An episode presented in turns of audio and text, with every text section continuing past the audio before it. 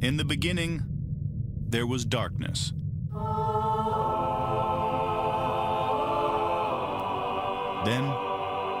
there was Paul Brown. Paul Brown transformed the game. Hello, Paul Brown here. Welcome to the first ever International Browns podcast.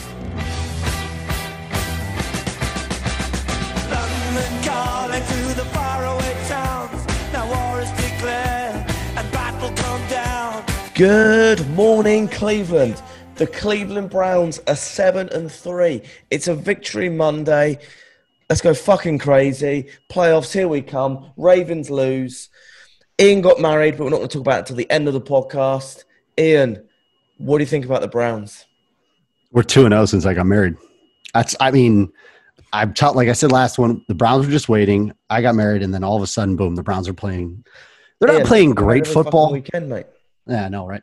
They're not playing great football, but they're winning the game. And, Paul, can you remember the last time the Browns were 7-3? This is where you give me a really interesting fact that it was 2005. No, it was definitely not 2005. We absolutely sucked in 2005. Yeah. What year did we go to the playoffs again? I always forget. Well, realistically, we went 10-6 in 2007 and missed the playoffs. In 2002, I believe, also went 9-7. We lost in the wild card. So unofficially, the last time we made the playoffs was 2002 with Kelly Holcomb. Guys, if you're listening, let us know who's right and wrong. It's been a while. We don't Google things as we are live. But yeah, let's get into the. Ian, when was the last time we were that 7-3? It's probably the early 90s. I mean, honestly, it's one of those ones where I don't even remember, because even when we were 7-4 in the Brian Hoyer year, and that would have been 2014, we fell off the cliff and ended up 7-8-1. So it's all right. So the Browns, per Jake Trotter, 7-3, best start through 10 games since 1994. That team advanced to the second round of the playoffs. So 1994. Ooh. And do you know who the coach of the Browns was? 94. Bill Belichick. Ding. Kevin Stefanski, like Bill Belichick, same guy. Ex-Lycopedia. But anyway, let's get straight into the podcast like we do every week. Offense. Ian, what are you going to give it out of 10? I don't want you to get depressed on me, mate. Come on, let's be positive. 5. That's my first initial. We can talk a little bit through it, but 5. No way, mate. We're 7-3. The scores have been lower than 5 out of 10 every week. We can't be a 5. I have a question. How many points did the offense score today? Oh, no. 13. How many points did touchdown? The offense scored 13 points. The defense scored 9 points. Oh, the Eagles actually outscored the Browns offense. So, listen, it was a 5. It wasn't great. Yes, Chubb had 114 yards rushing. Kareem Hunt never got his legs going. 13 carries, 11 yards. Baker, 12 of 22, 204 yards. Most importantly, no interceptions. He did have the fumble, which was kind of fluky. The offense just – the best player on offense today was KhaDarel Hodge. I mean, that's – Higgins was good though, mate, as well. Higgins had the one deep ball. That was a nice catch. But I felt like Hodge's catches were much more impactful in terms of, you know, the big third down over the middle backed up against our goal line, the nice big play down the sideline. Like, I think Hodge just had a more impactful game. Hollywood had the one good catch. But Baker Mayfield. What was the most impressive part about the offense today? Baker Mayfield to Higgins to Hodge. They both – it really excited me. He completed 12 passes. 12 passes. Yeah. No touchdowns, no interceptions. We had one touchdown. The defense had touched. It was the offensive line had trouble getting going. Stefanski talked about it. Listen, and I know you weren't on the preview because you were missing in action. The Eagles are a good team. The Eagles are not your typical 3-5-1 team, now 3-6-1. So I just had a weird feeling about this game. I just said it's going to be ugly. Now, saying all that, next week when we go down and play the Fighting Joe Schoberts, I need to see more. I thought Baker was here. When we talked about in the preview, I said whoever wins between Baker and Wentz wins the game. Wentz threw 3 interceptions. What's it, 3 he had total? I know he had yeah, 3. Baker had, I'm sorry, he had 2 because they called that Mac Wilson one back. So Carson had two interceptions. One was obviously the pick six. Baker had none. So right there, even though Wentz threw for more yards and had 2 touchdowns, he also had 2 interceptions. So Baker, in essence, game managed better than Wentz. In my opinion, Baker put his team in position more to win than Wentz did because he didn't give up the pick six. Baker wins, Browns win. But it wasn't a great game on offense. I mean, it wasn't very good. It was ugly. It was sluggish. The offensive line was just doing their best to handle everything they could.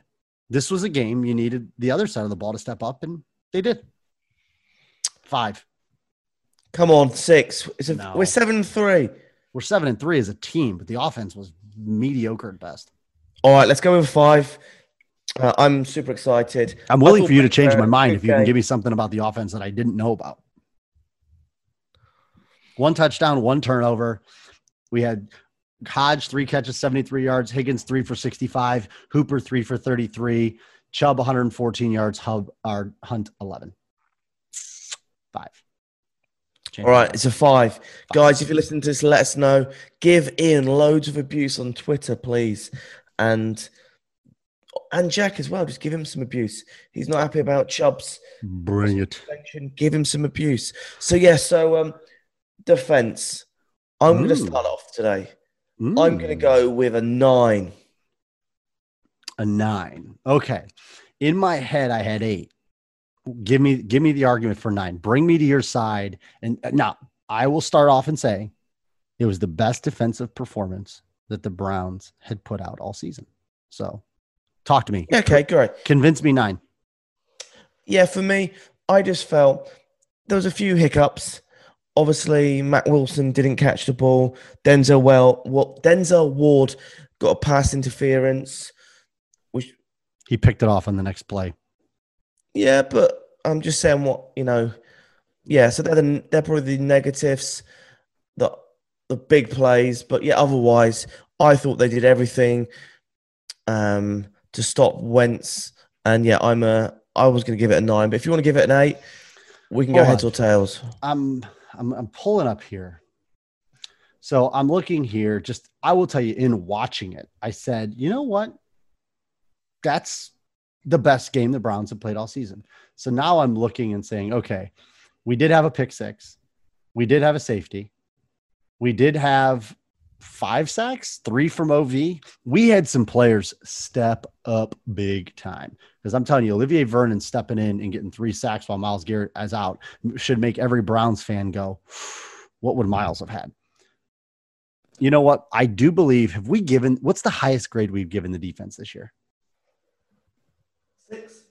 6. Jesus. Paul. I'm looking here. I'm just looking at the numbers. We had 2 forced fumbles, 1 recovery, 2 interceptions, and 5 sacks, a touchdown, and a safety. You know what? That's a 9. That's a 9. Yes. You've done it. You've done it. 9. You've brought me over to your side. Special teams. 6. I mean, honestly, the reason I do that is Parkey making those field goals in the rain is tough. I know the one got blocked. I was trying to look at what happened. The trajectory of that ball looked a little off. I'm not sure if it was more them blocking it or Parkey mishitting it, but 47 yards into the wind or into the rain is not easy. I thought the Scottish hammer had quite the day. 5 punts, average of 45. He had the one downed at the 1 yard line. Kick return was nothing special. I mean, we had a couple out at least close to the 20, a decent punt return, but you know who I thought had a really good game was not Jack's boy, Tavarius Thomas, which he continues to call him. His name is Tavier Thomas, not Tavarius, which he keeps getting his name wrong, but I digress. Tavier Thomas had a fantastic game. And if you go back and watch many of the Browns coverage returns, he makes sure that returner can't get to the outside. So if you watch, he comes up, sets it, and then my guy comes in, Andrew Sadejo, pop, gets him on the ground. So I would say a 6 for the special teams unit. I thought Gillen and Parkey were good. Nice job out of Hewlett coming out of the COVID list to make some flawlessly perfect snaps. No, I mean, you watch some games around the league, you'll see some snaps go awry. So Great job by Hewlett. I thought, like I said, Gillen, Parkey, coverage, just nothing. I wanted maybe hopefully a little bit bigger of a return, but a couple smart plays not letting them back us up. So 6 for the special teams. Yeah. What about the managers? Do you think they made all the right calls today? I think Stefanski knew that this is the one that we've been talking about in the pregame. It was one of those ones where you wanted to just let Carson Wentz give you the game and not give it back to him. So when the Browns got stopped short on fourth down by the 3-inch line, you just wanted them to come out. And I actually thought there was a hold on Porter Gustin. I think they did a QB sneak, and then the next play they dropped back. And if you watch, Gustin gets an inside rip on their right tackle, and he just hooks him right around the thing. So I was screaming for a safety then. But I thought Stefanski really knew, let's just play this safe. I mean, anytime you can get a running back over 100 yards, and listen, I know Jack's going to come on here and 50 of them came on one run, and that's fine. We had said that. I said it in the pregame, 1, 2, 1, 1, 9. You're going to get these small ones, and then you're breaking the big one, which he did, and that's fine. But I thought that Stefanski just played it smart. He really didn't put Baker in any terrible positions. I know we ran that funky handoff with Jarvis and Chubb, and it went nowhere. But overall, I thought Stefanski had a pretty good game. And at the end of the day, 7 wins, 3 losses. A manager's job or a coach's job is to win the game. He won the game. That's it. Well, look, I'm super excited. Browns have got Jacksonville, whatever they're called, Jags, next week. Should have been the game in Browns. And, yeah, I'm absolutely buzzing. Or as we'll call them, the Fighting Joe Schoberts. Yeah, the fine Joe Schobert. So, yeah, super excited. All right, Paul, who's your game ball go to?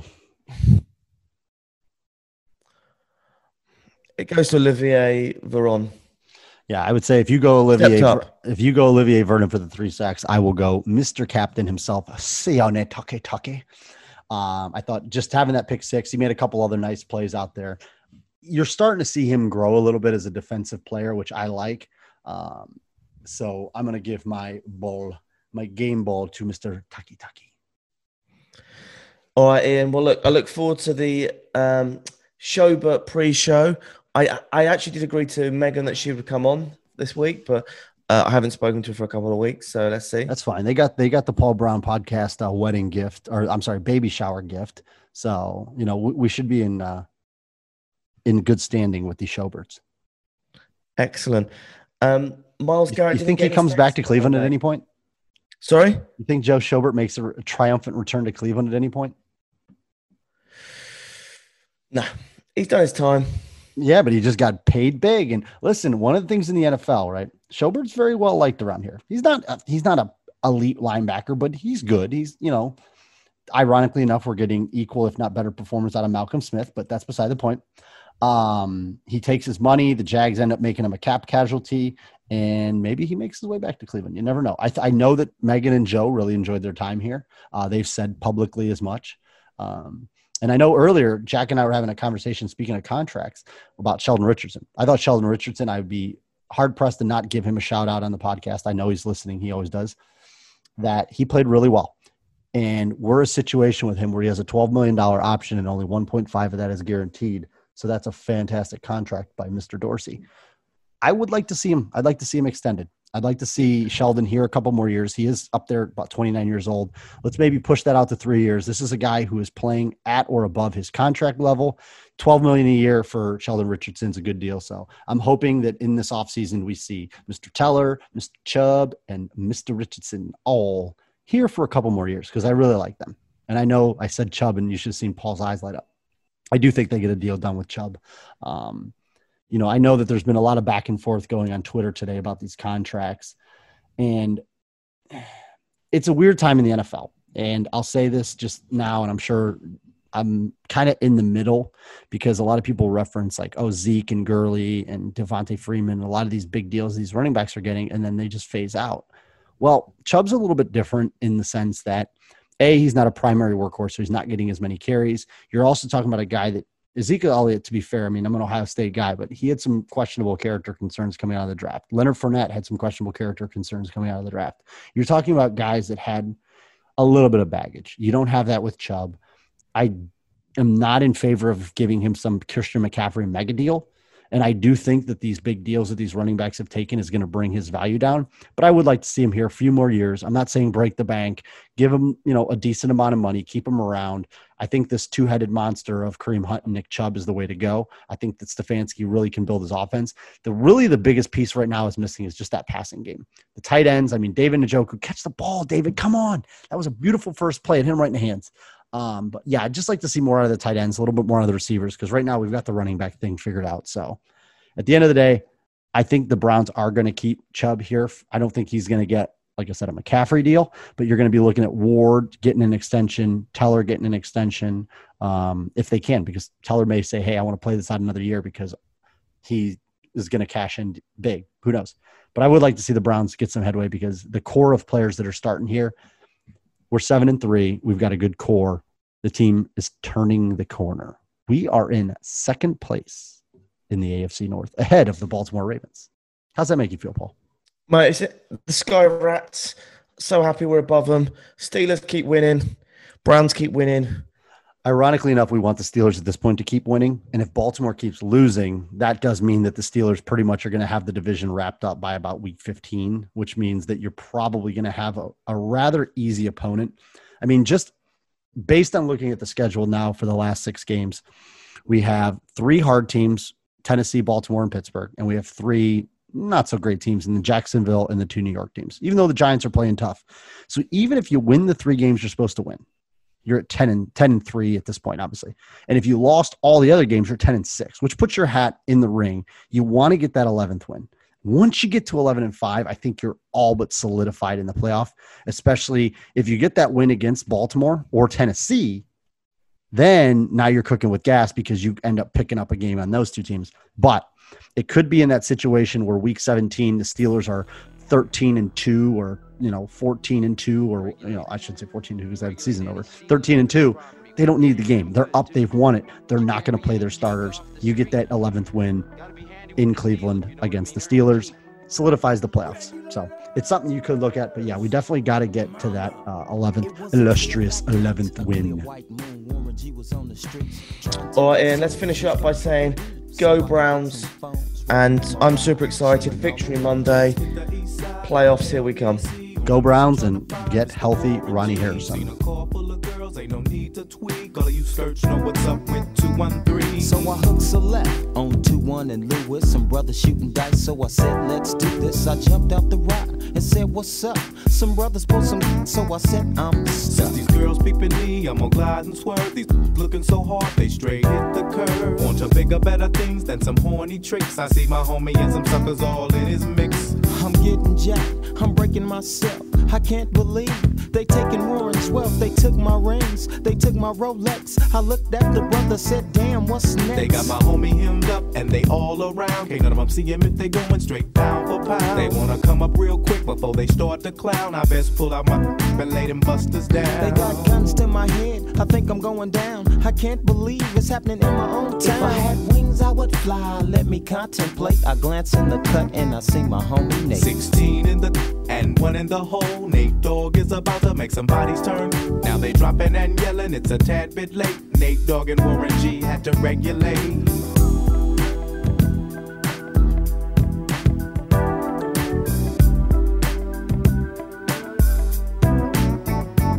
I laid all them busters down, I let my explode. Now I'm switching my mind back into freak mode. You won't skirt, sit back and observe. I just left a gang of over there on the curb. Now they got the freaks, and that's a known fact. Before I got jacked, I was on the same track. Back up, cause it's on N-A-T-E and me, the woman to the G. Just like I thought, they were in the same spot, in need of some desperate help. But Nate Dogg and the G-Child were in need of something else. One of them names was sexy as hell. I said, ooh, I like your size. She said my chords broke down and just sing real nice. Would you let me ride? I got a car full of girls and it's going real swell. The next stop is the East Side Motel.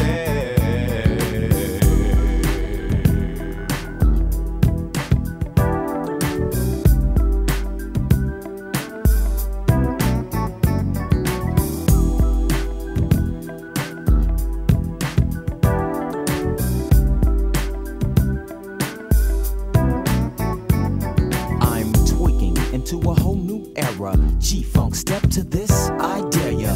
Funk, on a whole new level. The rhythm is the bass and the bass is the treble. Chords, strings, we brings melody. G-Funk, where rhythm is life and life is rhythm. If you know like I know, you don't wanna step to this. It's the G-Funk era, funked out with a gangster twist. If you smoke like I smoke, then you like every day. And if your ass is a buster, 213 will regulate.